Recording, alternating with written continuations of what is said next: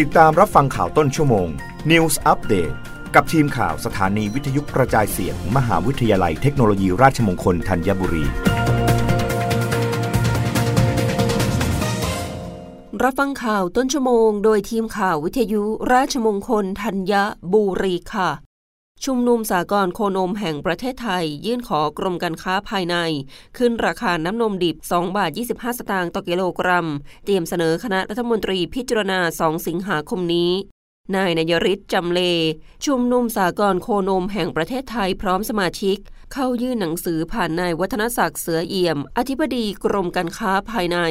เพื่อขอให้เร่งรัดขั้นตอนในการปรับขึ้นราคาน้ำนมดิบกิโลกรัมละ 2 บาท 25 สตางค์เพื่อช่วยเหลือเกษตรกรผู้เลี้ยงโคนมทั่วประเทศกว่า 18,000 ครอบครัว ที่กำลังประสบปัญหาต้นทุนการผลิตสูงขึ้นมากกว่า 30เปอร์เซน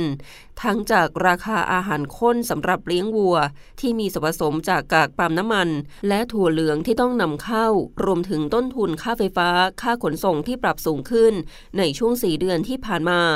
ทั้งนี้คณะกรรมการโคนมและผลิตภัณฑ์นมหรือมิวบอร์ด ได้อนุมัติให้ปรับขึ้นราคาน้ำนมกิโลกรัมละ 2 บาท 25 สตางค์ซึ่งจะทำให้เกษตรกรจำหน่ายน้ำนมดิบได้ในราคากิโลกรัมละ 19 บาท 75 สตางค์สอดคล้องกับต้นทุนที่พุ่งถึงกิโลกรัมละ 16 บาท ซึ่งอยู่ระหว่างที่มิวบอร์ดจะเสนอเข้าที่ประชุมคณะรัฐฐมนตรี ในวันที่ 2 สิงหาคมนี้ เพื่อให้มีผลบังคับใช้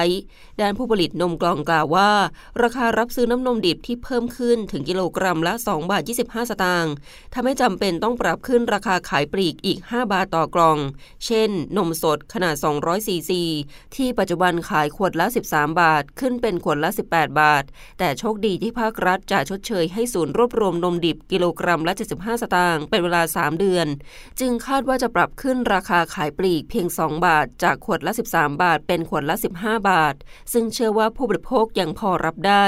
ขณะที่อธิบดีกรมการค้าภายในกล่าวว่า พร้อมที่จะพิจารณาให้ปรับราคาโดยใช้หลักผู้ผลิตเกษตรกรและประชาชนอยู่ได้ ไม่ให้เกิดปัญหาคลาดแคลน